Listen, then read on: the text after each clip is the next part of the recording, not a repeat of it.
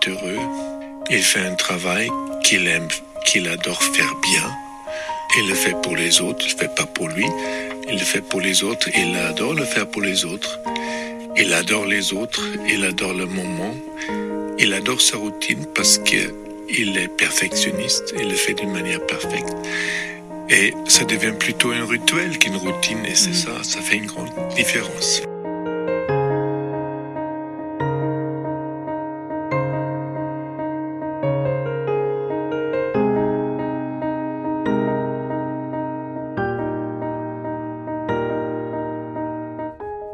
Bonjour à tous, bienvenue dans ce nouvel épisode d'un moment d'étonnement. Aujourd'hui, nous allons revenir euh, sur des concepts un peu plus terre à terre, après Mars Express, parce que nous allons nous attaquer à Perfect Days, dernier film en date euh, du réalisateur allemand Wim Wenders, sorti le 29 novembre 2023 en France, avec en tête d'affiche Koji Yakusho, qui jouera le personnage principal euh, Hirayama. Alors, Perfect Days, de quoi ça parle? Hirayama travaille à l'entretien des toilettes publiques de Tokyo. Il s'épanouit dans une vie simple et un quotidien très structuré. Il entretient une passion pour la musique, les livres et les arbres qu'il aime photographier. Son passé va ressurgir au gré de rencontres inattendues. Une réflexion émouvante et poétique sur la recherche de la beauté dans le quotidien. Alors, tout d'abord, bon, on constate déjà que le synopsis nous laisse à penser que on va avoir déjà quelque chose de beaucoup plus factuel hein, que la dernière fois, beaucoup plus, euh, disons, euh, dans le présent. Ici, pas d'échapper euh, dans un futur proche, on s'attaque à quelque chose de mm, très matériel, d'une vie plus matérielle hein, que constitue celle d'Irayama, donc le personnage principal de ce film avec Perfect Days. Commençons par le commencement, Wim Wenders, qui est un cinéaste dont je ne connais pas beaucoup la patte. J'ai eu l'occasion d'aller regarder du côté de l'un de ses films les plus connus, qui est euh, Les ailes du désir, que j'avais pour ma part euh, plutôt apprécié. Et commençons par remercier tout d'abord euh, Wim Wenders, qui m'a offert littéralement euh, ses paroles. Cette fois, ce n'est pas ma voix qui est venue euh, bien doubler une interview que j'ai pu trouver sur internet, c'est directement le réalisateur du film dans l'émission de Fabienne Saint sur France Inter, Un jour dans le monde, qui a été diffusée le 28 novembre 2023 et que vous pouvez d'ailleurs encore écouter aujourd'hui si vous faites les bonnes recherches internet. Mais à quelle question répondit-il? Eh bien, il répondait à une question tout à, fait simple, c'est-à-dire qu'en voyant le film donc de Wim Wenders, on pourrait penser que le personnage Hirayama a une vie ingrate, alors que justement, ce que nous dit Wenders, c'est que non, il n'a pas une vie ingrate, au contraire, il a une vie utopique utopique par rapport à ce que l'on pourrait penser justement et peut-être même à ce que l'on pourrait voir du film. Il a une vie qui euh, serait enviable par, euh, par beaucoup, peut-être même par tout le monde, hein, pense Wim Wenders. Euh, bon, alors c'est déjà une première réponse qui est assez intéressante et qui offre déjà plusieurs grilles d'interprétation, ou en tout cas plusieurs grilles de lecture. Pas de lecture dans le sens de ce que l'on nous montre à l'écran, parce que ce que l'on nous montre à l'écran est finalement quelque chose de très basique. Ici, on est pur complètement par rapport au style précédent. Encore une fois de Mars Express où il y avait quelque chose de vraiment très lourd dans bien le récit qui nous entourait avec énormément de concepts qui peuvent nous échapper, normal puisque c'est un film de science-fiction. Ici, le mot qui va revenir très souvent c'est le mot contemplatif. Donc oui, c'est un film où on va justement s'arrêter beaucoup plus, où on va souffler. C'est un film que j'ai trouvé très doux personnellement, très doux, très très chaud, très chaleureux finalement, alors que le thème justement est tout ce qu'il y a de plus étonnant puisque on parle eh bien de toilettes. Maintenant, la chose avec laquelle je suis un, peu en désaccord, hein, ce qui concerne la réponse de Wim Wenders à la question de Fabienne Sainte, lorsqu'elle nous dit que, eh bien, on pourrait penser qu'il a une vie ingrate, euh, et vous vous nous dites que non, il a une vie utopique. Bon, alors à aucun moment, en regardant le film, je me suis dit qu'il avait une vie ingrate. On va y revenir un peu plus tard, mais je trouve, pour lancer concrètement ce que j'ai pensé du film, tout ce que l'on nous montre à l'intérieur même du film est au contraire qu'il n'a pas une vie si ingrate que ça, puisque on passe, comme j'ai dit, c'est à propos, comme le film est doux, le film est chaleureux, tout ce que l'on nous montre du film, ou quasi tout, parce qu'il y a des nuances, mais on va revenir dessus plus tard, quasi tout ce que l'on nous montre va avoir euh, quelque chose de très euh, doucereux. Et j'utilise ce terme à propos, puisque ce n'est pas en réalité comme ça que ça fonctionne dans la réalité, mais on a l'impression que la vie du personnage principal est utopique. Et en aucun cas, je me suis dit à un moment, oh, c'est euh, une vie qui m'a l'air bien ingrate, quelque chose qui me donne envie de, de fondre en larmes, donc à aucun moment je me suis dit que eh bien je n'avais pas envie de vivre sa vie, au contraire même dans le film j'ai pu éprouver à plusieurs moments euh, l'envie d'embrasser un peu la même existence qu'Irayama Et ça me rassure puisque ben, dans l'interview, Wim Wenders, lui, plongerait totalement dans cette euh, perspective, c'est-à-dire que lui aussi, il aimerait un peu plonger eh bien, dans la vie d'Hirayama, euh, parce qu'il explique que justement, il y a tout un discours autour eh bien, de du consumérisme, de la société de consommation, du fait de pouvoir embrasser une vie plus simple. Hein, c'est un film qui est beaucoup plus simple, hein, même dans la pure manière de le concevoir. C'est un film qui est beaucoup plus dénué euh, de tous artifices. Hein. Je crois qu'il avait dit qu'il l'avait tourné en quelques semaines à peine, etc. Donc c'est quelque chose qui est, vraiment entré dans un, on est dans un processus beaucoup plus simpliste, beaucoup plus léger. Il existe maintenant, je trouve, une certaine ambivalence dans l'appréciation du film, c'est-à-dire que pour donner un simple ressenti de ce que j'ai pu éprouver en, regardant le film la première fois, c'est-à-dire que tout le film, je trouvais ça beau.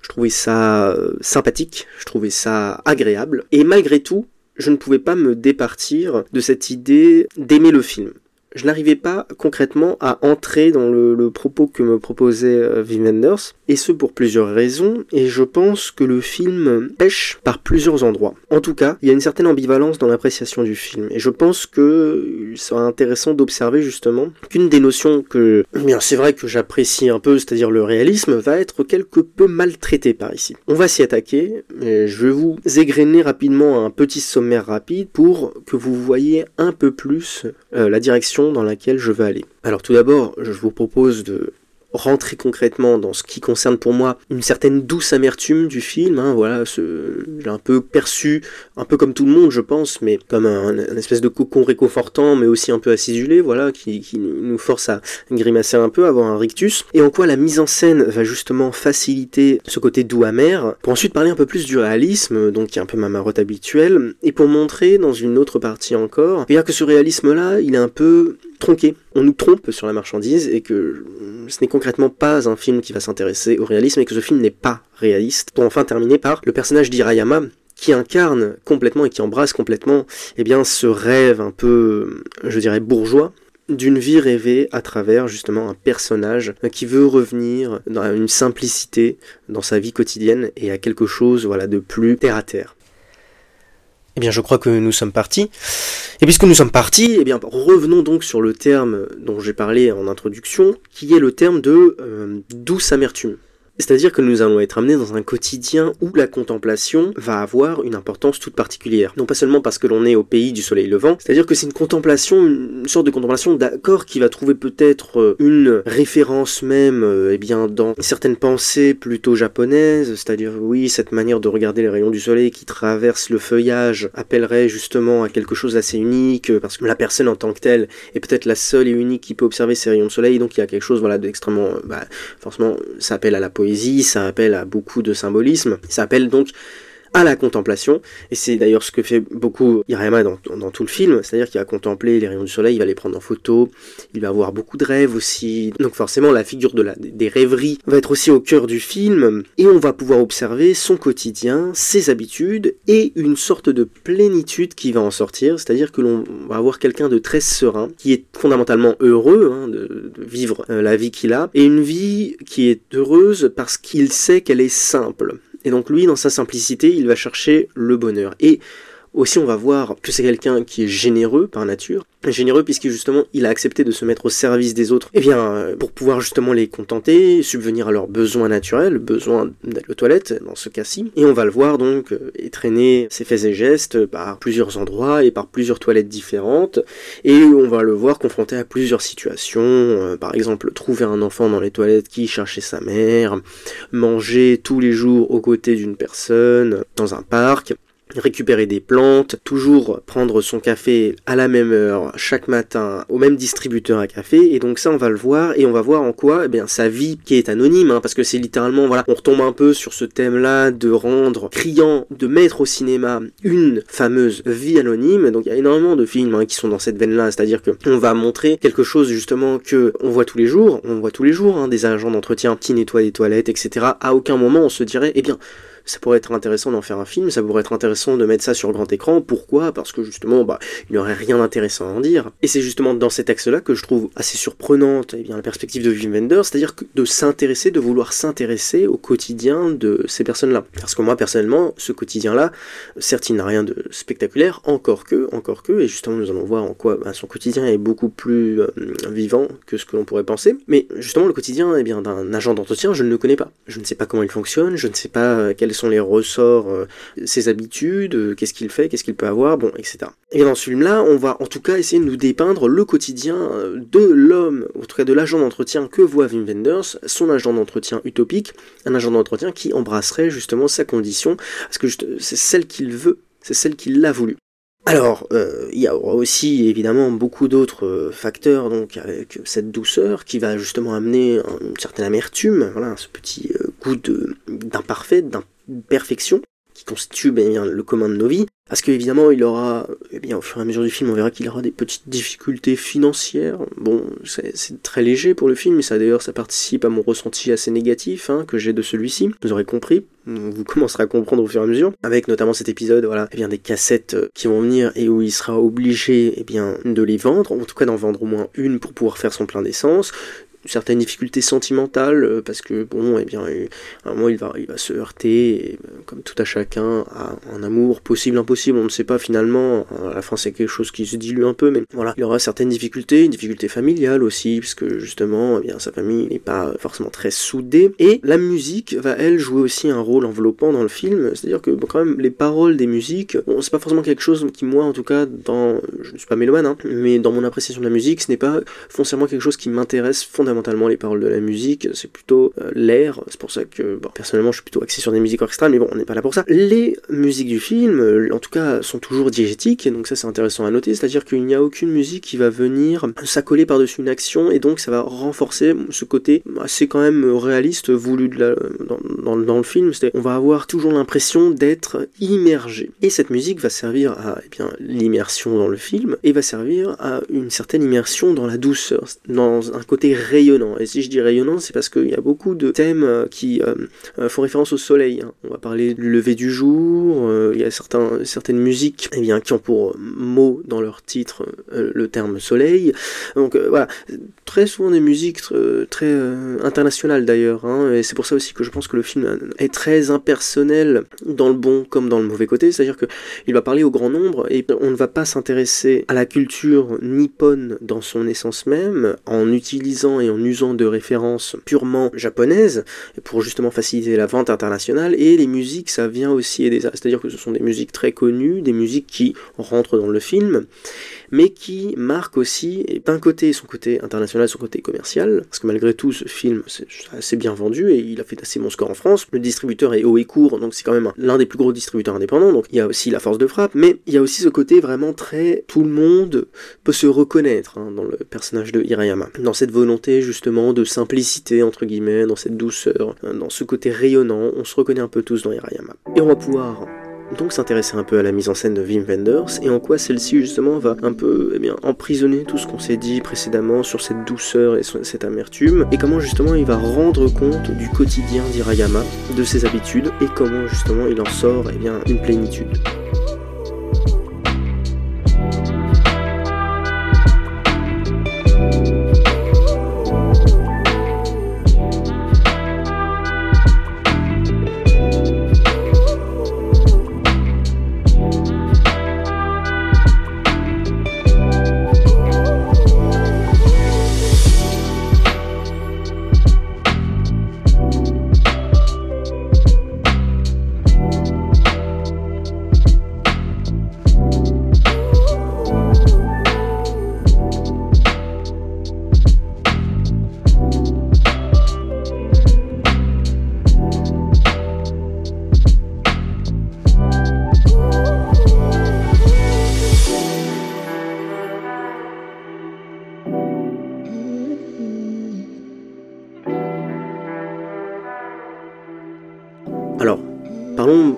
En scène. La mise en scène justement va axer autour du quotidien d'Irayama.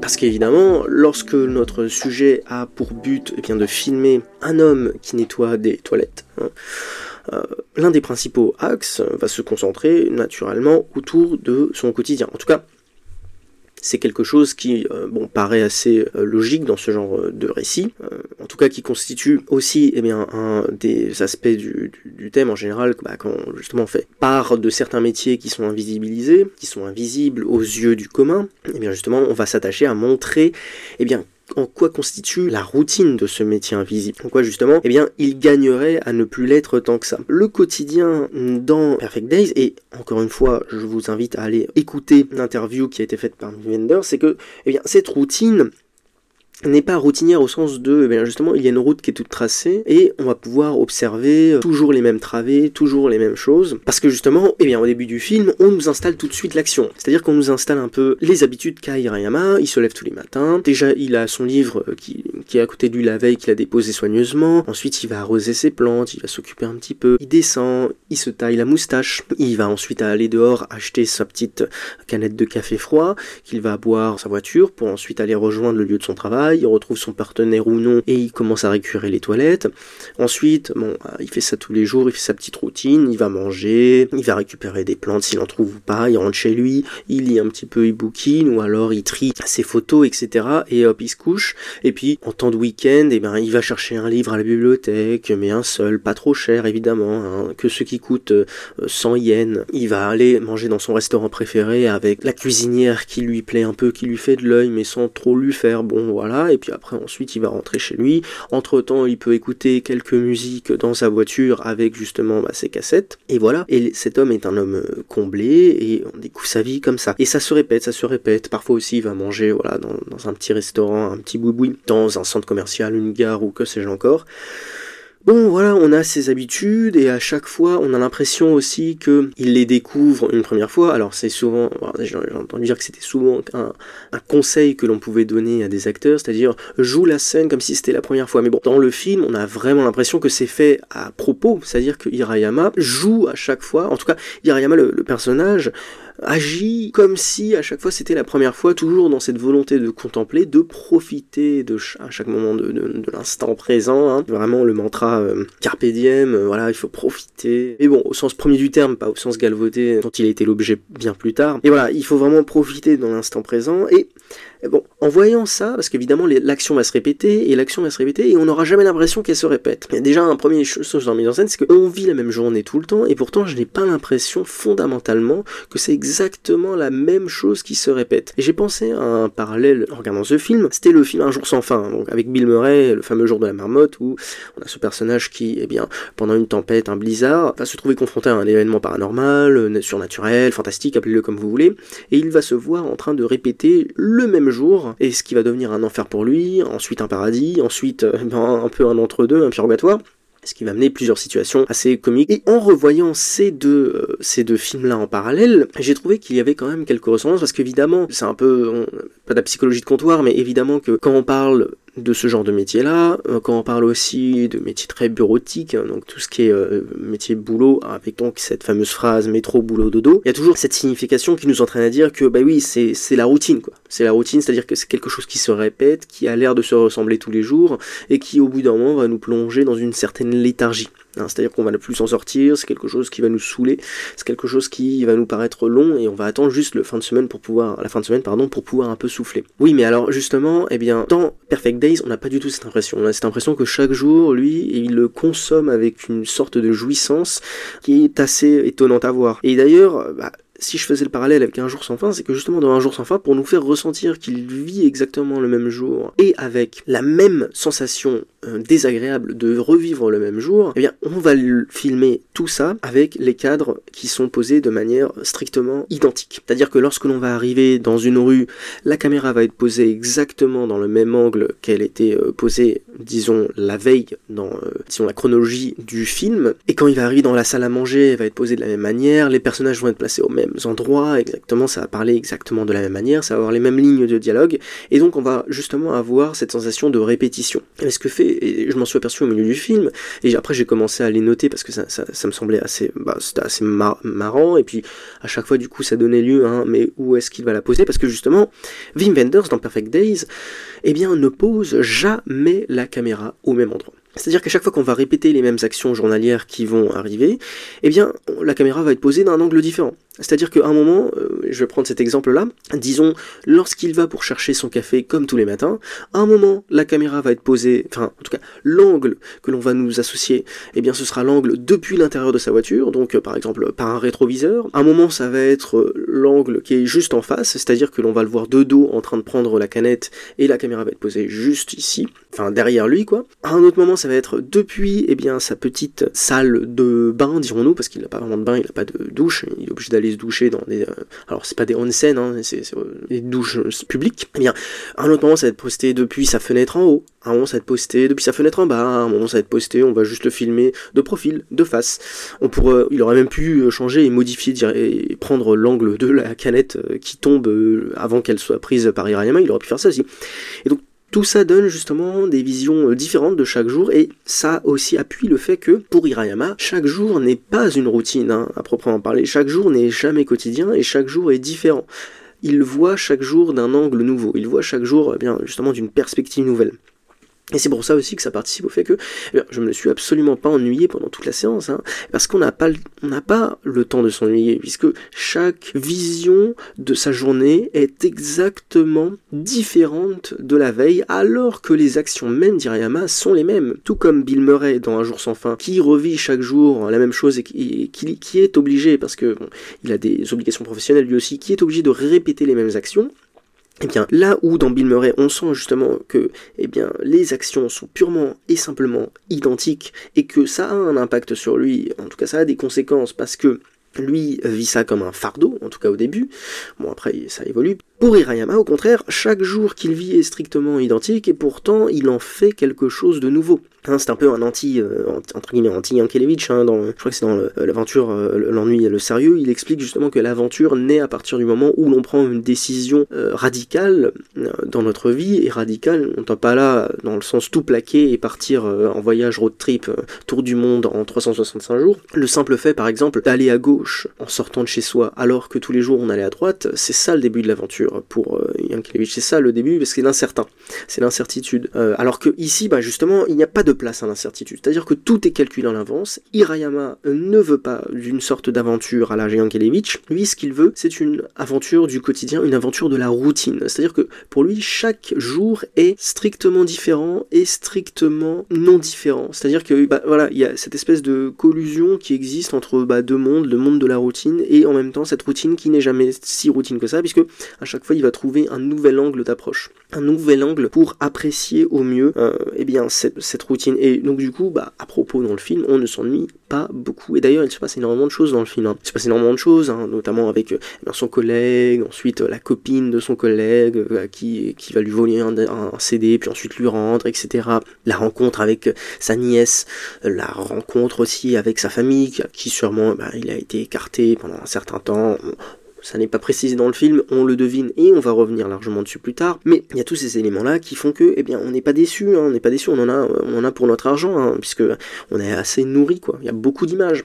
Et quand je dis beaucoup d'images, il y a aussi beaucoup d'images au niveau des toilettes, parce que oui, la diversité des toilettes, la variété des toilettes euh, qu'on peut avoir dans le film est aussi assez intéressante. Hein. On, a, on a affaire à des toilettes euh, qui peuvent euh, s'opaciser, je sais pas si s'opaciser, je, ne sais pas, à vous de décider lequel semble le plus juste. En tout cas, des toilettes qui peuvent devenir opaques quand on les ferme. Il y aura des toilettes plutôt arrondies en escargot, d'autres beaucoup plus eh bien classiques comme on peut les connaître.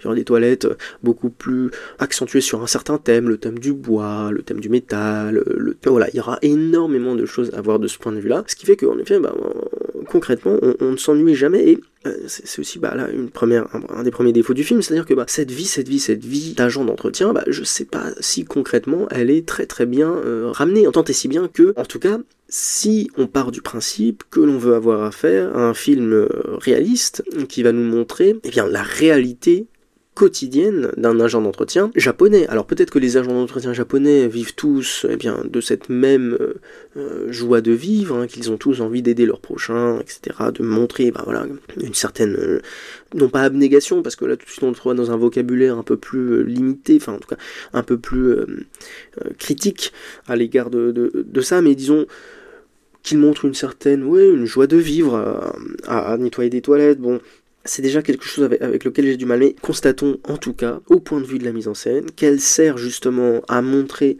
eh bien, en quoi le quotidien d'Iriyama, au contraire de ce que l'on pourrait croire, en contraire de ce que l'on pourrait croire au début, parce qu'au début, quand on découvre son quotidien, on se dit bon, voilà, c'est tout.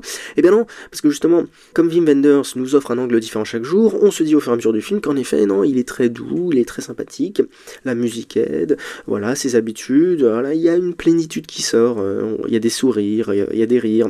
Il y a aussi, bah, évidemment, un peu de malheur, un peu de pleurs, mais bon, voilà, c'est quelque chose qui euh, s'accommode finalement, et même avec la fin du film, on pourrait dire, voilà, il y a un peu de pleurs, mais c'est parce que c'est difficile de rendre heureux tout le monde, et c'est difficile, voilà, d'assumer ses envies, d'assumer sa volonté, en tout cas, d'avoir une vie simple comme celle-ci. Mais voilà, donc je trouve que la, que la, mise en scène de ce point de vue-là, elle aide, elle aide le film, en tout cas dans la direction qu'il veut donner, et on pourrait s'intéresser maintenant, du coup, un peu plus eh bien, à ce qui pourrait faire que eh le film est réaliste. Et donc, on va s'y intéresser maintenant.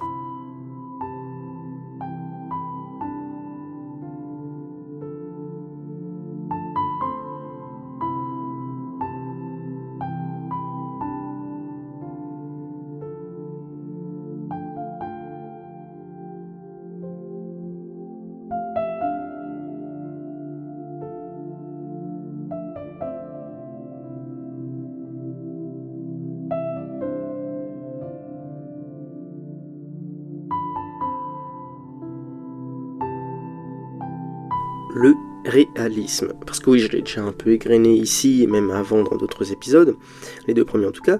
Euh, la figure de réalisme pour moi est assez intéressante, c'est ce que j'aime beaucoup voir dans le film, et ici j'avais l'opportunité en tout cas avant, avant d'aller voir le film de me dire, ah, on va peut-être avoir ici un point de vue euh, très centré sur la vie donc du monde invisible, comme je disais auparavant. D'ailleurs, quand je dis le monde invisible, en réalité, le monde euh, invisible est invisible seulement lorsque l'on parle justement de ces personnes-là qui le composent, parce que leurs actions en elles-mêmes, elles sont bien visibles. Hein. Comme on prend appris par exemple bah, euh, pendant la période du Covid-19, qu'on a vu que les éboueurs étaient extrêmement importants, là, tout d'un coup, c'est devenu beaucoup plus visible. Et euh, c'est leurs actions, elles, qui le sont. Les personnes derrière les actions, on a tendance à les oublier. Et c'est bien par exemple le cas pour les agents d'entretien au Japon ou dans le monde entier, hein, qui s'occupent donc des toilettes publiques. Et donc, on penser en effet que eh bien, le film montre justement eh bien, une réalité de ce monde invisible. C'est-à-dire que bah, comment va se comporter cet agent d'entretien, Hirayama, que vit-il au quotidien? Est-ce que c'est dur? Est-ce que c'est pas dur? Est-ce que voilà, il le vit bien? En réalité, eh sans mauvais jeu de mots, je pense pas que le thème du film soit concrètement là-dessus. Même si on pourrait penser que. Je pense que le thème est tout autre et on va voir justement plus tard en quoi il est tout autre. Mais le thème n'est pas de rendre réel de rendre en tout cas la réalité du quotidien d'un agent d'entretien. Mais on pourrait y croire, on pourrait y croire parce que justement, bah, on entre, on entrerait dans ce monde euh, invisible parce que on voit un petit peu, eh bien, quelles sont ses habitudes et encore une fois, les habitudes, je pense que c'est quelque chose qui est absolument à aborder dans ce genre de film, à moins que l'on tente quelque chose d'autre, mais au moins pour rendre compte de sa vie, au moins pour amener un sérieux esthétique S'intéresser à ses habitudes va nous amener sur un terrain, en tout cas, qu'on peut ne jamais avoir vu, c'est-à-dire comment vivent eh ces gens-là. Ces gens-là qui nettoient les toilettes à chaque fois que nous, on passe par là. Quelle est leur existence? Et aussi évidemment une beauté esthétique à en tirer. Il y a toujours quelque chose à chercher de ce point de vue-là, et la beauté esthétique peut justement être montrée de manière très crue, de manière très euh, très viscérale. Alors ici justement, bah, on va pas avoir la même vision d'un Ken Loach, hein, hein, par exemple, qui lui montre en tout cas une réalité qui est très portée sur le pathos, c'est-à-dire qu'un pauvre, en tout cas quelqu'un qui vit dans la misère, a rarement des moments de, de répit. Je pense à moi, Daniel Blake, où justement, bah là, on, alors là, on tombe exactement dans l'inverse de ce qu'a fait Wim Wenders dans ce film, c'est-à-dire qu'on a vraiment une vie qui se décrépit petit à petit et qui disparaît parce qu'il est broyé dans un système bon, déjà capitaliste, mais que voilà, c'est quelque chose qui le broie de tous les côtés et on ne le voit que par ce prisme-là. Or ici, c'est exactement l'inverse, c'est-à-dire que sa vie qui peut paraître en entendant juste comme ça, bon, on va voir le film d'un gars qui nettoie des shots, bon, on s'attend à voir justement quelque chose plus proche d'un Ken Loach que d'un Wim Wenders dans ce film. Hein. On s'attend à voir une vie euh, très difficile, très rude, alors qu'au contraire, Wim Wenders sort euh, de tout cet arc-là pour justement nous proposer quelque chose d'autre, quelque chose de beaucoup plus doux, quelque chose de beaucoup plus agréable, de beaucoup plus, encore une fois, le mot va sortir, contemplatif. Et alors, c'est assez étonnant de, voir cette proposition-là, et c'est pour ça que le film m'a d'abord plu quand j'ai commencé à le visionner. Il m'a plu par beaucoup d'aspects d'ailleurs, hein, parce que il y a aussi beaucoup un, certain esthétisme. Hein. Il sait filmer, il sait filmer. Euh, à chaque fois que l'on voyait des nouveaux toilettes à l'écran, j'étais absolument, euh, enfin, subjugué le mot, le mot est fort, mais en tout cas j'étais très intéressé de ce que je voyais à l'écran. Hein, la manière de filmer ces surfaces-là, le voir nettoyer, ce silence, il y a vraiment quelque chose de très, bah oui, très zen. Et d'ailleurs, ce réalisme-là, qu'il essaye un peu peut-être dégrainer, on pourrait y croire, on pourrait y croire, parce que bon, on pourrait croire à ce personnage qui a une existence douce et qui en même temps nettoie les toilettes. Et c'est quelque chose qui peut aussi nous rassurer, qui peut nous dire ah bon, finalement, eux aussi, euh, ils peuvent être heureux, eux aussi, ils sont heureux, eux aussi, ils n'ont pas forcément à se morfondre de leur situation tout le temps, comme peut le montrer Ken Loach. Et donc, il y a aussi, comment, un appel, euh, j'allais dire un stoïcisme, c'est plutôt même un, un épicurisme, quoi. C'est-à-dire qu'on on, profite de chaque rayon de soleil qui va sur notre vie. Il dragouille, bon, il dragouille sans dragouiller, hein. C'est-à-dire que voilà, bon, il sourit un petit peu. Il y a aussi, bon, sa musique qui vient pour adoucir les mœurs.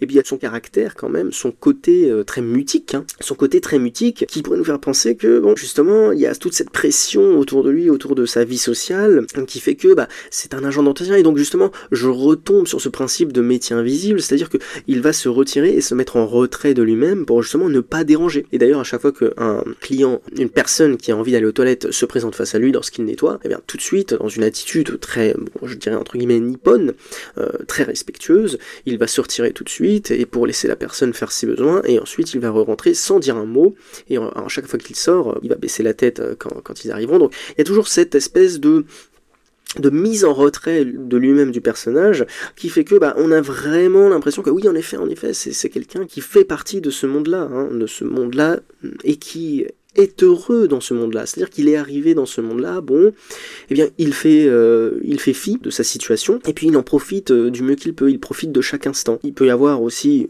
quelques difficultés monétaires, bah, on le voit qu'au moment où, justement, en sortant de, la petite soirée entre guillemets avec son collègue, il n'a plus de carburant sur la route, et ben là malheureusement bon il est obligé de vendre sa, sa cassette, donc il est un peu triste, mais il était bien obligé de passer par là, et donc il récupère un peu d'argent, parce que la cassette vaut de l'or, mais il n'a pas envie de toutes les vendre, parce que justement il préfère lui encore écouter de la musique à, sa manière, plutôt que justement avoir peut-être son niveau de vie qui va grimper, et encore que bon c'est vrai qu'il dort sur un matelas de cassette, mais voilà, il n'a pas envie de se désengager on va avoir aussi un autre moment difficile, euh, quand son compagnon va l'abandonner à la fin du film, euh, qui va sûrement démissionner, etc., et qui se retrouve tout seul à la charge ben, pour justement euh, assumer toutes ses responsabilités, bah, il va avoir du mal, et on se rend compte là justement d'une pression aussi, hein, d'un petit monde capitaliste aussi, peut-être on, peut lâcher le mot, un hein, petit monde capitaliste qui va le pousser à continuer à faire ses, ses basses besognes, entre guillemets, et qui n'a pas le choix, donc voilà on n'est pas forcément, le film n'est pas forcément toujours tendre avec euh, la situation d'Irayama, et d'ailleurs la toute fin du film pourrait elle-même hein, nous faire penser tout simplement que justement cette situation, eh bien, elle est difficile à encaisser pour un homme comme lui, que même si, eh bien, il s'accommode de cette situation, ce n'est pas forcément facile tous les jours, il peut avoir des difficultés à le faire, et que malgré tout il tient bon, il tient bon et il nous remercie parce que c'est comme ça aussi que l'on pourrait percevoir la fin du film, c'est-à-dire qu'il nous regarde droit dans les yeux, il commence à pleurer, il y a la musique magnifique de Nina Simone qui résonne derrière, et d'ailleurs c'est sûrement avec cette fameuse scène, même si on, pourra revenir sur le personnage d'Iriama, mais l'acteur est tout à fait sympathique, en tout cas il, réserve une très très bonne euh, prestation, c'est-à-dire qu'on va voir ce personnage qui commence à pleurer, etc., et qui nous regarde droit dans les yeux, et ça m'a beaucoup fait penser euh, à, bon, évidemment ce brisage de quatrième ça m'a fait penser à, Bong Joon-ho, Memories of Murder, où justement, bah, à la fin, il regarde à travers, et bon, à la fin, dans Memories of Murder, c'était plus pour dire, bon, est-ce que, est-ce que finalement, tu n'es pas un peu tueur toi aussi, voilà, ou même, est-ce que le tueur était complètement dans la salle, selon l'anecdote qui y fait référence. Mais justement, ici, on pourrait penser qu'il nous regarde parce que justement, il nous remercie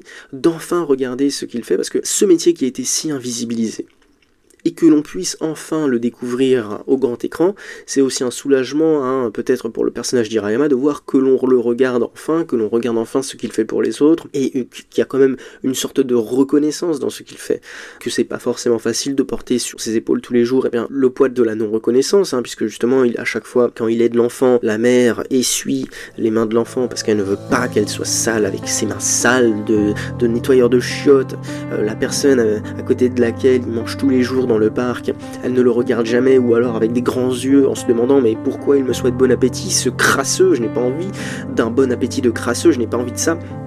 Donc voilà, c'est peut-être aussi ce poids-là qui pourrait transparaître dans cette fin du film où justement il, il fond en larmes, mais en disant merci, parce qu'il dit merci à la vie, bon, sans, vouloir trop caricaturer non plus. C'est une situation qu'il aime, qu'il accepte, mais qui parfois est rendue difficile par les autres, hein, l'enfer et les autres, euh, etc. Je vais pas vous épiloguer la, chanson. On pourrait se dire tout ça, pourrait se dire tout ça et que justement bah, c'est sa réalité de son quotidien, c'est cette réalité-là qui est dure à suivre et qui le dure aussi d'assumer cette réalité, d'assumer cette vie que l'on a choisie. Et c'est aussi pour ça, peut-être, que l'on peut le voir pleurer comme ça à la fin de ce film.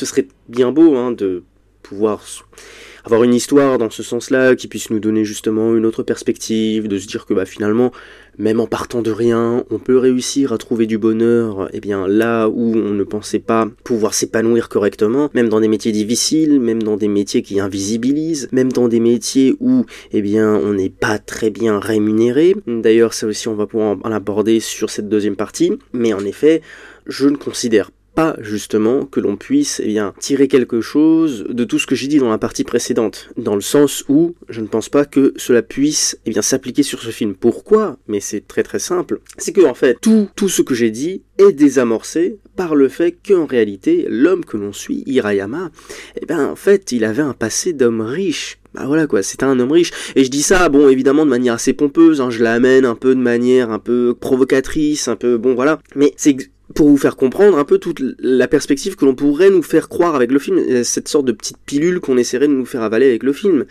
nous faire croire que bon bah Hirayama c'était quelqu'un qui aurait pu eh bien euh, s'épanouir à partir euh, de rien du tout, c'est peut-être quelqu'un qui a eu une, une famille plutôt euh, humble et que après il, a pu s'élever au maximum parce que voilà c'est un peu compliqué de s'élever dans la vie parce qu'il y a une reproduction sociale etc. Je vais pas vous faire un cours à Bourdieu, mais en fait ce n'est pas du tout le cas, ce n'est pas du tout le cas. Et, et, on a là affaire à une belle fable hein, pour moi de la part de Jim Wenders et pour moi c'est peut-être même ce qui va concrètement pour le thème de cette partie, c'est vraiment la fabulation de Wim Wenders, nous faire croire que eh bien, on a affaire ici à quelque chose de purement factuel, de réel, que ça existe hein, dans notre monde réel, parce que bon, il use de mécanismes pour nous faire descendre dans des, eh avec la mise en scène dans quelque chose de très terre à terre, de très factuel, c'est-à-dire que l'on pourrait croire à ce personnage, mais ce personnage n'existe que dans son film. Et en tous les cas, ce genre de personnes-là, je ne pense pas qu'elles existent dans la réalité véritable du monde vrai, hein, genre. Mais euh, je peux me tromper. Je peux évidemment me tromper. Encore est-il que je ne trouve pas ça très, disons, fin d'essayer de nous faire croire que la vie d'une personne qui nettoie les toilettes publiques est une vie à idéaliser, est une vie à rêver. Et on, tombe ici évidemment dans un des concepts du cinéma qui est que, bon, est-ce que l'on peut tout magnifier, est-ce que l'on peut tout sublimer, est-ce que l'on peut tout rendre de manière très esthétique et enviable? Alors l'esthétique c'est une chose, mais est-ce que l'on peut tout envier? Bon, peut-être pas, peut-être que oui, peut-être que non. En tout cas, moi c'est certain que ça a eu un effet en tout cas sur ma vision purement critique du film. C'est-à-dire qu'un film qui va me montrer une soi-disant réalité comme étant sympathique, alors que dans les faits, il s'avère qu'elle ne l'est pas, même si, eh bien, par ce biais-là, on peut avoir accès du coup à ce genre de métier qui est invisibilisé de nature, c'est donc assez intéressant et assez étonnant puisqu'on a rarement vu ça au cinéma, mais il ne fait pas compte de la réalité même du métier et de tout ce que ça implique qu'être, eh bien, un agent de propreté. Et donc, je trouve que c'est un point de vue assez candide hein, de la part de, Wim Wenders, et je trouve que cela pourrait être assez mal intentionné de sa part d'essayer de nous faire prendre des vessies pour des lanternes. Or, je ne pense pas que ce soit le cas. Très concrètement, je ne pense pas que il ait intentionnellement voulu nous faire croire que cette vie était merveilleuse, alors qu'en réalité, lui-même sait très bien que, eh c'est une vie qui est absolument dramatique. En tout cas, dramatique n'allons pas non plus trop loin, mais que c'est une condition qui est assez difficile à tenir et que ce n'est pas forcément avec un sourire béat sur nos lèvres que nous allons travailler tous les matins pour nettoyer récurer les chiottes d'une grande ville telle que Tokyo. Je ne pense pas qu'il ait fait ça à dessein. Néanmoins, je pense que là, on est dans un état caractéristique où, eh bien, on a affaire à cette bourgeoisie qui va croire que justement, eh bien, il y a une sorte de retour aux sources et donc un retour vers quelque chose de beaucoup plus sain, un mode de vie beaucoup plus restreint de tout matérialisme. Et je pense qu'ici, bah, on a une vision assez candide hein, sur le monde. On a une vision assez candide de la part d'un Wim Wenders qui, je pense, est sincère dans son propos, c'est-à-dire que pour lui, c'est vraiment une utopie. Pour lui, c'est vraiment quelque chose vers lequel on devrait revenir. Mais en réalité, lorsque, eh bien, il y a cette pensée bourgeoise qui vient, je trouve qu'il y a aussi, justement, une idéalisation de ce que pourrait être ce mode de vie-là. Et il y a aussi cette manière de voir un peu les choses, vous savez, je vais reprendre un exemple très très classique, que tout le monde a entendu dix mille fois, que les stand-uppers adorent faire, hein, c'est quand vous allez en voyage dans un pays en développement, et qu'évidemment, quand vous revenez, voilà, vous avez toujours cette petite phrase de oh, mais ils sont tellement heureux sans rien, euh, ils ont rien, et pourtant ils donnent tout, euh, voilà. Bon, avec le E qui traîne à la fin, les, les euh, syllabes qui s'allongent, on sait de quoi on parle. Bon voilà, et bah typiquement là, j'ai l'impression qu'on est dans cette énergie-là, c'est-à-dire qu'on a toujours cette idéalisation des travailleurs, des classes plus humble, alors qu'en réalité, ben, on ne prend en compte que peut-être le piment que cela rajouterait, le piment qu'on a perdu en étant dans une classe supérieure ou autre, c'est-à-dire, euh, bah oui, euh, les, franches rigolades de la vie de tous les jours, euh, les petits riens qui font des grandes choses, voilà, c'est toute cette dialectique-là, je trouve, qui est un peu mouvante dans le film. Mais donc du coup, lorsque je reviens dans le film, évidemment que ça désamorce toute les situations, en réalité, même les petites difficultés qu'il peut rencontrer, et même à la toute fin, si je reprends la scène de fin du coup, eh ben, on n'a plus du tout là quelqu'un qui, eh bien, est un individu qui a accepté sa condition, qui l'aime malgré tout, et qui veut faire du mieux qu'il peut. On a là littéralement un homme qui était riche, et que s'il veut, c'est ça le truc, c'est que s'il veut, en un claquement de doigts, il retrouve sa condition d'avant. Il retrouve sa condition d'avant. Euh, c'est même, on est même à parier que sa sœur aider parce qu'en fait, c'est à, ce moment-là que l'on comprend vraiment que sa situation n'était pas celle dont il a hérité en naissant. Sa situation, il l'a voulu. Il l'a voulu parce que sa sœur aussi avait sûrement un métier, euh, une, une, renommée beaucoup plus importante. Mais donc sa situation, elle, elle a été voulue et ce n'est pas une condition qui a été acceptée. Et c'est vraiment différent, c'est-à-dire que il n'a pas fait preuve de, stoïcisme, quoi. C'est-à-dire qu'il n'a pas fait preuve de résilience face à les situations. Il a, il a au contraire choisi cette situation. Et bon, on retrouve forcément un peu ces, choses-là dans le monde courant. Hein. C'est vrai que n'est pas complètement dénué de sens. Hein. Il y a toujours une sorte de dynamisme. Par exemple, je pense à voilà tous ces sortants, par exemple, de grandes écoles de commerce, HEC par exemple, pour nommer la, la plus connue, ceux qui sortent d'écoles de commerce et qui ensuite, et eh ben, après 10, 20 ans de carrière, euh, dans des cabinets de consulting, euh, voilà, en, en fusion-acquisition, etc. Bon, dans des grandes banques dans des grands groupes, dans des grandes structures, et qui finalement au bout de 20 ans se demandent ah oui bon qu'est-ce que j'ai fait de ma vie, le sens, etc. et qui vont se reconvertir en éleveurs de chèvres dans le Larzac, ça existe, hein, ça existe, je dis pas le contraire, et bon voilà ce sont des métiers qui sont beaucoup plus, je dirais, euh, factuels, beaucoup plus terre à terre, beaucoup plus centrés évidemment sur une sorte de cohésion sociale, mais à chaque fois que je vois ce genre de reportage, je peux pas m'empêcher de dire que oui d'accord, tu vas élever des chèvres dans le Larzac, euh, mais néanmoins tu ne pars pas avec le même euh, capital pécunier hein, que ceux qui ont accepté cette condition d'élever des chefs dans le Larzac, parce qu'en effet, aussi, ils ont été conditionnés depuis l'enfance, un héritage avec de plusieurs euh, générations d'éleveurs de chèvres dans le Larzac, eh bien eux aussi, ils ont, eu, ils ont été conditionnés, mais ils ne partent pas avec la même denrée et le même capital économique, ce qui n'est pas le cas pour eh bien, euh, ces, ces, anciens étudiants d'HEC, euh, voilà, qui ont pu amasser bon, quelques deniers au fur et à mesure de leur vie. Bon, on est sur ce, ce, genre de choses, et c'est un peu la même chose bah, pour Hirayama, je suis désolé, mais quand tu le vois être dans sa petite chambre, son petit machin, il a pas beaucoup d'affaires, il a pas beaucoup de livres, il a et puis après quand il va dans eh bien des endroits pour attention prendre son petit livre de la semaine et qu'il ne prend que le rayon où c'est les livres à 100 yens, donc un peu moins de 1 euro pour être sûr sûr sûr de pas dépasser parce que c'est un peu dur sinon on se serre la ceinture. Je n'y crois pas du tout. Je n'y crois plus du tout. Euh, le, le, enfin, le, le, gars était littéralement, je sais pas, trader dans une multinationale. Enfin, c'est pas possible. Tu ne peux pas me faire croire ça. C'est, c'est, je, je, je ne suis plus dedans. Je ne suis plus dedans. Et d'ailleurs, je veux dire, même cette denrée-là, on peut entrer en plein dans, dans, le sujet, puisque on ne la voit que très, très, très, très peu.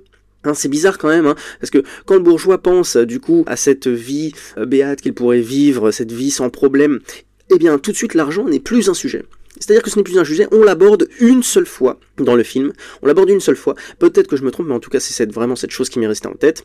L'argent en tant que eh ressource monétaire dont on a besoin pour survivre, sinon on ne peut plus rien faire, on la aborde, je l'ai déjà d'ailleurs abordé dans cette émission, tellement elle est seule et unique, c'est que lorsqu'il a un problème d'essence. Et à ce moment-là, vu qu'il n'a plus d'argent sur lui, parce qu'il l'a donné en plus, voilà, parce qu'il a le cœur sur la main évidemment, hein, il l'a donné à son, son assistant hein, qui était venu pour le prendre de l'argent littéralement parce qu'il voulait sortir, il voulait faire une soirée, je ne sais que sais-je encore. Et eh bien cet argent-là, il va le récupérer via le biais de ses cassettes, hein, qui valent évidemment beaucoup beaucoup d'argent euh, au Japon. c'est voilà, c'est une des caractéristiques du Japon qui réutilise voilà des anciennes, anciennes inventions technologiques et qui les remettent au goût du jour et que ça marche assez bien. Mais bon, toujours est-il que eh bien, il va réutiliser l'argent de ses cassettes pour ensuite s'acheter de l'essence. Et là, on est censé comprendre que, mon Dieu, il est obligé de faire un choix difficile, il n'a pas assez d'argent pour pouvoir continuer, etc. Et ses pauvres cassettes, lui qui a amassé ses cassettes euh, du mieux qu'il pouvait avec un peu d'argent, etc. Le pauvre se séparait de ça. Et en plus, du coup, on, comme il a plein de cassettes, on imagine qu'il pourrait très facilement les revendre pour eh bien amasser un, petit pécule quoi et peut-être faire d'autres choses, investir, euh, que sais-je encore. Bon voilà, avoir une vie beaucoup plus convenable.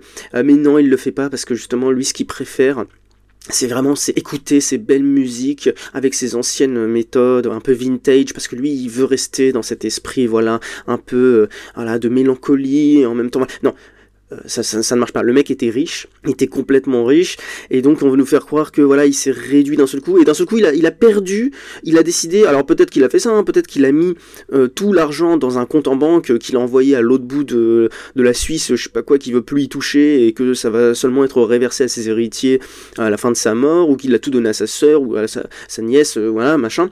D'accord, il a pu faire ça. Dans la vraie vie, ça n'existe pas. Hein. Ça n'existe pas. Euh, je veux dire, bon, euh, j'ai pas les statistiques précises, hein, mais alors les gens qui euh, veulent redémarrer une nouvelle vie, et quand je veux dire redémarrer au sens de eh bien, je coupe le contact, je retire toute l'essence que j'ai pu accumuler pendant la première partie de ma vie, et je redémarre, donc sans essence, c'est-à-dire que je dois aller la chercher moi-même. ça, ça n'existe pas. En tout cas, à titre personnel, je n'arrive pas à y croire. Et d'ailleurs, à aucun moment du film, on a l'impression qu'il souffre hein, de, d'argent. Il, il, va dans des petits restos. Bon, après, évidemment que le rythme de vie qu'il a n'est plus un rythme de vie comme il a pu le connaître, hein, puisqu'il n'a même plus de douche, il va dans des, des douches publiques, etc. Mais ça n'est jamais vraiment rapporté comme étant un problème. Et je suis désolé, mais alors, les agents d'entretien qui n'ont en tout cas pas l'aspect euh, d'une souffrance monétaire euh, bah, qui, est un peu au-dessus d'eux comme une épée de Damoclès, moi j'ai beaucoup, beaucoup, beaucoup de mal à y croire. Et cette notion est très importante euh, parce que justement lorsque l'on comprend hein, à demi-mot qu'il est riche de par sa vie passée et aussi de par son capital évidemment qui reste riche alors même qu'il a un train de vie plutôt modeste avec ses cassettes. On comprend qu'il ne veut pas s'en séparer. Pourquoi? Parce qu'il veut profiter, euh, etc. Mais il peut profiter. C'est ça le plus important, c'est qu'il peut profiter. Et pourquoi il peut profiter? Eh bien, parce qu'il n'a pas besoin de les vendre. Et c'est vraiment ce besoin-là qui va, eh bien, être absent de tout le film. C'est-à-dire que, eh bien, dans la réalité, euh, dans la réalité même d'un nettoyeur euh, de toilette, eh bien, il y a toujours quand même la notion de besoin. C'est-à-dire que personne ne va faire ce travail. Et encore une fois, euh, c'est mon avis propre, mais personne ne va faire ce travail s'il n'est pas dans un besoin des plus primaires. Hein, sachant que, en plus, le Japon n'est pas réputé comme étant le pays euh, le plus socialiste au monde, ou en tout cas avec une redistribution des richesses qui est absolument folle. Hein, c'est plutôt bon, un pays euh, assez libéral, euh, très capitaliste, et où eh bien justement, les plus âgés n'ont pas forcément eh bien, une retraite suffisante pour pouvoir subvenir leurs besoins primaires une fois qu'ils ont atteint un certain âge, et qui sont obligés de revenir à des métiers eh bien, très très manuels et continuer d'avoir un train de vie euh, pour subvenir justement ces mêmes besoins-là. Sachant que l'acteur lui-même est assez âgé, hein, je crois, euh, il doit avoisiner les 70 ans, encore une fois à vérifier, mais donc ça renforce eh bien, ce sentiment d'exploitation d'exploitation et donc là ça serait plutôt une exploitation consentie. On va pas reprendre hein, la terminologie de la Boétie mais bon voilà c'est quelque chose qui est vraiment très très évacué hein, dans tout le film. Hein. Donc le besoin, on le voit nulle part. Le besoin pécunier et même le besoin tout court, hein, sans, faire de mauvais jeu de mots, puisque on parle de toilettes, donc les besoins, on ne les voit pas. on ne les voit jamais. Et d'ailleurs, les toilettes sont toujours euh, très très propres. Alors là, elles sont d'une propreté sans nom. Évidemment, vous allez me dire c'est normal puisque c'est le but pour lui de les nettoyer. Oui, mais on le voit pas galérer en fait. On le voit toujours être soigneux, être euh, très intéressé par la tâche qu'il fait, de manière euh, très consciencieuse et toujours voilà heureux de ce qu'il fait, etc. Mais on le voit jamais galérer. On le voit même faire des morpions avec un étranger, un, anonyme sur sur une lettre et tout. Donc c'est toujours très doux, c'est toujours très très très doucereux. Mais on ne voit jamais vivre une réalité de toilette sale. Hein. Alors vous allez me dire oui, mais c'est normal parce que les Japonais sont très très propres de nature. Déjà, je ne pense pas que l'on puisse faire une généralité comme ça, mais faites-la si vous voulez, faites-la si vous voulez. Moi, je, ne la ferai pas. Euh, en, tous les cas, on a toujours ce sentiment que voilà, le monde est toujours sympathique, qu'il y a toujours voilà une manière ou autre de sourire et qui tous les jours nous réserve de belles surprises parce qu'il se passe beaucoup de choses. Hein. voilà, il y a toujours un peu une petite une petite nouveauté, comme je l'ai dit dans sa mise en scène. On essaie de montrer les jours qui se suivent comme n'étant pas exactement les mêmes jours, alors que les tâches en elles-mêmes sont absolument identiques. Et pour eh bien, continuer sur cet aspect, il ne faut pas oublier quand même que, eh bien, à la base, ce film aussi, eh bien, il ne respirait pas forcément une volonté très anti-bourgeoise, quoi. C'est-à-dire que bon, c'était une commande du gouvernement japonais hein, qui a été faite pour, eh bien, renforcer l'aura internationale du Japon en vue, je crois, des JO de Tokyo en 2020. Et donc, à la base, c'était une commande qui devait être des courts-métrages pour mettre en avant justement ces métiers du quotidien qui sont invisibilisés, mais qui sont tout de même, bon, un peu une fierté du Japon pour montrer que tout le monde est garde à vous, c'est peut-être pas le terme le mieux approprié, mais voilà, que tout le monde est respectueux et qu'il y a un vrai travail de fond qui est fait. Et bon, quand ils ont voulu chercher un Wim Wenders par exemple, lui, il a vu l'occasion eh bien d'observer un petit peu ces belles structures, parce que bon, c'est aussi un, fan d'architecture, euh, Wim Wenders, et donc vu que son ami, je crois, avait été un, des architectes qui avait refait plusieurs toilettes publiques, eh bien, il a vu là une brèche et il s'y engouffré. Mais donc à la base quand même, c'est un projet qui a pour but de se vendre et de se vendre à l'international. Quand je vois la BO du film avec les musiques, des musiques très anglo-saxonnes, etc. Donc on est loin ici d'un registre très japonisant. Première scène déjà, ça m'a un peu fait tiquer. Alors peut-être que c'est comme ça. Hein. Je, bon, je suis pas familier du Japon forcément, mais quand je le vois s'habiller et mettre euh, son par-dessus bleu et derrière en lettres euh, euh, l'alphabet latin, bon, Toilet of Japan, je ne sais pas quoi, écrit donc pour être compréhensible pour un occidental. Bon voilà, je me suis dit, déjà, c'est bizarre, ça parle pas. J'aurais vu moi naturellement une écriture en japonais, quoi, avec des kanji ou, que sais-je encore. Donc voilà, pour moi, il y a toujours cet objectif très commercial, donc de, vouloir mettre en avant aussi ce genre de, métier, quitte à, eh bien, justement, bah, dénaturer euh, la réalité, de la tronquer de montrer que ce qu'on veut montrer, donc toujours dans le but de plaire. D'ailleurs, ce film eh bien, va finir aux Oscars, et il va finir dans la catégorie, je crois, meilleur film étranger. Donc voilà, on, est prêt, on attend. Wim Wenders, elle est pour toi, et Rayama aussi, elle est pour toi. Hein. on, attend la, petite statuette. Et donc voilà, pour moi, c'est bon, un peu ça que le problème que j'ai avec ce film, c'est que finalement, ça n'est qu'une vue bourgeoise, une vue en effet, et c'est pour ça que, eh bien, il parle d'utopie, Wim Wenders, c'est-à-dire que, et non de dystopie, c'est-à-dire que oui, en effet, c'est une utopie bourgeoise, hein. c'est pas une utopie de la classe ouvrière, hein. la classe ouvrière, elle, elle n'a pas envie de ça, elle n'a pas envie de ça, ok, d'accord, l'herbe est plus, verte qu'ailleurs, et que les deux pourraient aussi bien échanger. Maintenant, euh, disons qu'un bourgeois qui n'a pas cet esprit aussi peu regardant eh sur l'aspect monétaire, sur l'aspect la denrée primaire, hein, qui est celle du besoin. Euh, donc euh, on a besoin d'argent pour, vivre, pour survivre. Je suis pas sûr que si on, fait le test, eh bien on, on ait plus de bourgeois qui veuillent passer de leur catégorie à des catégories bien plus humbles que l'inverse. À voir. Mais bon, en tout cas, c'était sur cet aspect-là que je voulais euh, critiquer le film de Jim Wenders de manière négative, donc sur cette affabulation qu'il nous fait de, la vie, qui, je pense, est sincère, mais qui ne marque pas, je trouve, le film comme étant une œuvre réaliste. Et D'ailleurs, à ce sujet, pour terminer sur ça, je ne pense pas justement que Wim ait voulu faire quelque chose de réaliste, puisque lui-même parle d'utopie, et c'est pour ça que je le décharge eh bien, d'avoir fait ce film avisé pour justement nous faire croire que non, la vie de quelqu'un qui entretient les toilettes est très très belle. Non, je pense que pour lui justement c'est plutôt une utopie et que voilà, il y voit peut-être une vision de ce à quoi il aimerait aspirer lui en tant qu'homme et Bon, il dit que peut-être tous, on devrait aspirer à ce genre de vie-là, mais je ne pense pas qu'il ait vraiment en conscience que ce genre de travail est un travail de tout repos. C'était la fin, et je pense que on va pouvoir s'orienter un peu plus justement sur le personnage d'Irayama pour eh bien, contextualiser tout ce que je viens d'expliquer pour montrer que lui-même eh bien, a encore des relents euh, de sa vie passée.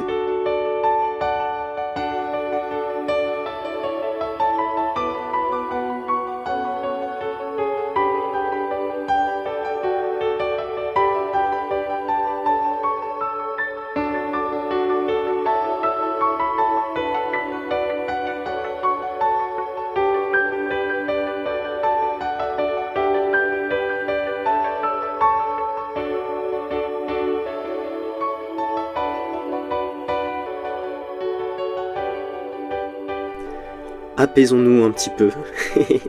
Et revenons donc vers le personnage de Hirayama qui, eh bien, dans sa manière d'être, dans sa manière d'agir, incarne un peu le propos que j'ai essayé d'égrainer précédemment et donc montre que nous avons ici affaire à un homme au passé euh, riche, très riche, très très aisé et qui est revenu et qui a choisi donc d'opter pour une vie plus simple. Le passé de, de est un peu mieux décrit par Wim Wenders euh, dans le podcast de France Inter dont est tiré eh bien l'incise de, de, cet épisode. Je vous le conseille donc si vous avez besoin de plus d'éléments de contexte.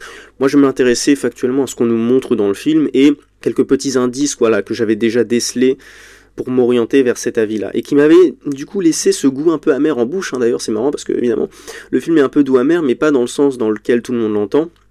C'est-à-dire qu'il était doux amer pour moi parce que je voyais bien qu'il y avait quelque chose d'esthétiquement intéressant qui se développait à l'écran, mais je n'arrivais pas complètement à entrer dedans parce qu'il y avait justement ces petits éléments qui me rappelaient et qui ne me faisaient pas absolument accrocher à la fable que je me montais moi-même, c'est-à-dire à cette peut-être utopie d'un homme euh, à la vie simple et qui avait décidé d'embrasser cette vie simple euh, contre vent et marée et, malgré tout ce que tout le monde pouvait en dire. Et donc du coup, voilà, cette perspective euh, faite, il y a toute cette amertume qui est venue et qui a fini par prendre le dessus. Et bon, un plat amer n'est pas forcément euh, bon à prendre euh, en toute fin de repas. Mais la manière dont Hirayama agit, voilà, rappelle quand même vraiment que, eh la bourgeoisie est intrinsèquement dans tous les pores de sa peau. Et d'ailleurs, ça, Wim Wenders au moins le montre à l'écran, c'est-à-dire qu'il y a quand même un habitus pas non plus entrer dans un vocabulaire beaucoup trop sociologique, mais voilà, il y a des habitudes purement bourgeoises qui émanent de ce corps. Et lorsque l'on voit par exemple, moi c'est, quelque chose qui m'a marqué, je sais pas pourquoi, alors bon, peut-être que c'est moi, peut-être que les travailleurs japonais là, là-bas euh, mettent cette chose de cette manière-là, mais ça serviette pendant tout le film, mise de manière euh, très très classe. Euh, pour moi, c'est très très classe, mais bon, ça peut être sujet à débat. Mais voilà, entouré euh, autour de son cou et rabattu à l'intérieur de, de, sa, de sa chemise bleue de travail. Moi, je crois qu'il y avait toujours une certaine élégance qu'il voulait mettre en avant. Voilà, quelque chose de toujours propre. Sa manière de se tenir droite. Hein qui est bien sûr l'opposé de son compagnon, qui lui, littéralement, voilà, lui, il est vraiment fait partie de la classe pauvre. Et d'ailleurs, heureusement, hein, et heureusement qu'il, entre heureusement, qu'il est montré aussi sous un beau jour avec euh, son ami qui est donc euh, handicapé, euh, parce que justement, on aurait pu faire un comparatif entre Hirayama qui embrasse cette vie et son autre ami qui est un peu bête, hein, il est montré de manière un peu bête, qui ne pense qu'à faire la fête, qui pense qu'à l'argent, qui pense qu'à sa copine, etc et qui a un esprit beaucoup moins aiguisé, hein, parce qu'il est sûrement beaucoup moins cultivé, etc. Il a beaucoup moins de recul. Bon, vous pourrez me dire qu'il est jeune, mais dans, le, dans les faits, c'est montré tel quel. Eh bien, euh, on aurait pu euh, trouver que le personnage de Hirayama est beaucoup plus intéressant et beaucoup plus élevé hein, que le personnage euh, de son compagnon de travail. Donc, on aurait pu faire comme ça, déjà faire une sorte de classement, c'est-à-dire que ah, il y en a un quand même qui est un peu mieux que l'autre. Hein. Donc, il y avait toujours cette truc de voilà, quand la bourgeoisie s'amène sur le terrain des pauvres, euh, on fait quand même mieux qu'eux. Hein. C'est-à-dire que voilà, ça reste dégueu, hein, tu vois, ça, reste des mecs un peu amoindris par rapport à nous qui sommes bon voilà de nature un peu supérieure. Mais bon, on va, rester là parce que je, m'éloigne un peu, mais voilà. Donc, cette serviette là qui le différenciait aussi déjà de, son compagnon, le compagnon qui lui un peu, un peu, euh, nettoie, mais je sais pas, il est toujours un peu courbé, un peu voilà, de manière oblique, etc. Tu sens qu'il est pas forcément là, tu sens qu'il aime pas trop ce qu'il fait, alors qu'Irayama, voilà, il est toujours très souple, très soyeux dans tous ses mouvements. Donc voilà, il y a toujours cette distinction qui, qui se faisait entre les deux. Irayama très propre, très propre, très poli tous les matins. Euh, quand je le vois euh, un peu tailler sa, petite moustache, voilà, c'est très soyeux hein, comme geste, hein, c'est très précis. Et la manière voilà qu'il a de s'occuper de ses plantes, etc. De voilà de manière très très sensible. Hein. Voilà, c'est une certaine euh, sensibilité bourgeoise hein, aussi. Hein. Et du coup, ce que je faisais passer justement dans la partie précédente pour sa manière d'être euh, totalement écrasé par justement le capitalisme, qui est euh, son côté mutique, le fait qu'il se taise et qu'il ne parle que, lorsqu'il faut parler, que etc. On pourrait croire que c'est voilà justement parce que il n'a pas envie de déranger. Alors en effet, il n'a pas envie de déranger, mais je trouve que ça rejoint cette politesse un peu bourgeoise de oh on ne va pas en dire trop, on ne va en dire que lorsqu'il faut en dire un peu, et on va pas s'étaler, au contraire de justement euh, le personnage de bah, son compagnon de travail, qui lui va s'étendre, va parler, va cracher, va crachoter, va baver. Hein, voilà, t'as vraiment l'impression qu'il est là euh, en disant c'est note 9 sur 10, 1 sur 10, etc. Voilà, ça sort, ça sort. On ne sait pas pourquoi ça sort. Hein, alors que lui, au contraire, c'est très très sage, très très digne. Il a une posture aussi, voilà, très très classe. Hein, voilà, Hirayama, c'est quelqu'un qui, voilà, qu'il ne faut pas. Et qu'on lui dit, évidemment, voilà, il a cette fausse modestie bourgeoise. Hein, évidemment, quand on lui dit qu'il est très cultivé, il va répondre, oh non, il répond même pas d'ailleurs. Il fait un, petit sourire histoire de dire, bon non, écoutez, c'est naturel, mais bon, eh ben oui, non, c'est pas naturel. Hein c'est une éducation, etc. Et donc voilà, toutes ces bonnes manières-là m'ont entraîné vers cette piste-là, et je me disais quand même, ah, c'est bizarre, etc.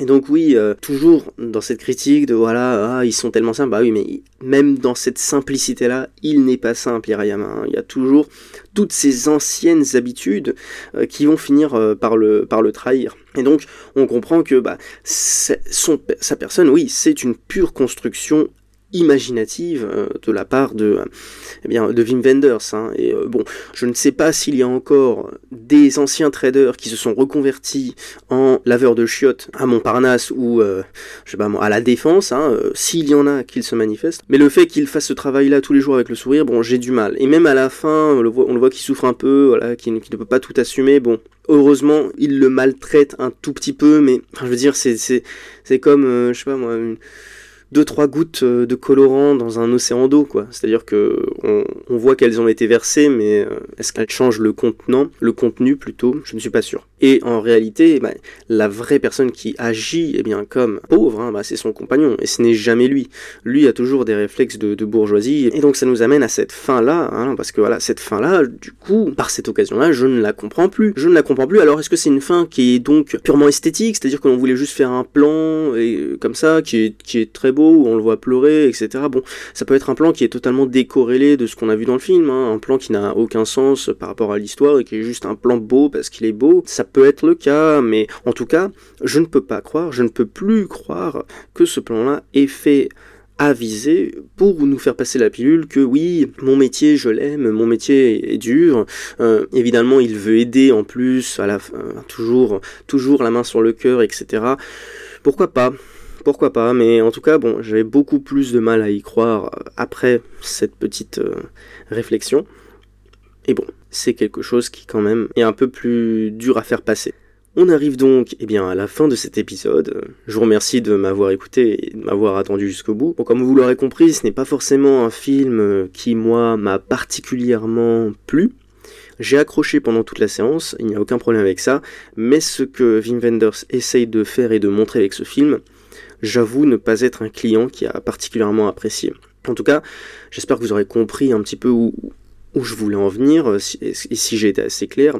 D'abord en essayant de montrer qu'en effet il y avait une sorte de douce amertume euh, dans le film et que justement celle-ci était aidée par un peu la mise en scène, que celle-ci pouvait nous faire croire que eh bien on avait affaire eh bien ici à un cadre assez réaliste, voire très réaliste, alors qu'en réalité j'ai ensuite essayé de démontrer dans une autre partie qu'il s'agissait eh d'une vision euh, béate euh, d'un bourgeois, d'une affabulation, d'une sorte de fable hein, de la part de Wim Wenders, qui ne tenait pas compte du besoin d'un personnage qui serait réellement agent d'entretien dans des toilettes publiques. Pour terminer ensuite eh bien, par le personnage de Hirayama, qui est très bien campé par euh, l'acteur principal, qui aura très certainement, qui a eu une récompense en effet, et qui euh, repartira peut-être avec euh, d'autres trophées, mais qui justement montre eh bien que toutes ces habitudes bourgeoises ne l'ont pas quitté et ne le quittent toujours pas, renforçant un peu plus ma vision sur eh bien, cette, cette fable de Wim Wenders dont je pense il a conscience et dont je pense il ne se départirait pas si on lui en parle comme ça. Et c'est d'ailleurs à ce sens qu'il parle d'utopie. C'est donc pas une tromperie de la part de Wim Wenders, je pense. Je pense qu'il nous a donné toute sa vision euh, sans essayer de se cacher, mais c'est un optimisme que personnellement je ne partagerai pas, et en tout cas je ne pense pas qu'une vision utopiste pourrait s'arrêter à ce personnage qu'est Hirayama. En tout cas, c'était pour le moins étonnant de voir ça dans une salle de cinéma, donc je vous remercie de m'avoir écouté. J'espère que cet épisode vous aura plu. Je vous retrouve euh, bientôt pour l'étonnement numéro 4. En attendant, je vous souhaite de bonnes fêtes, une bonne journée, et n'oubliez pas d'aller au cinéma. Ciao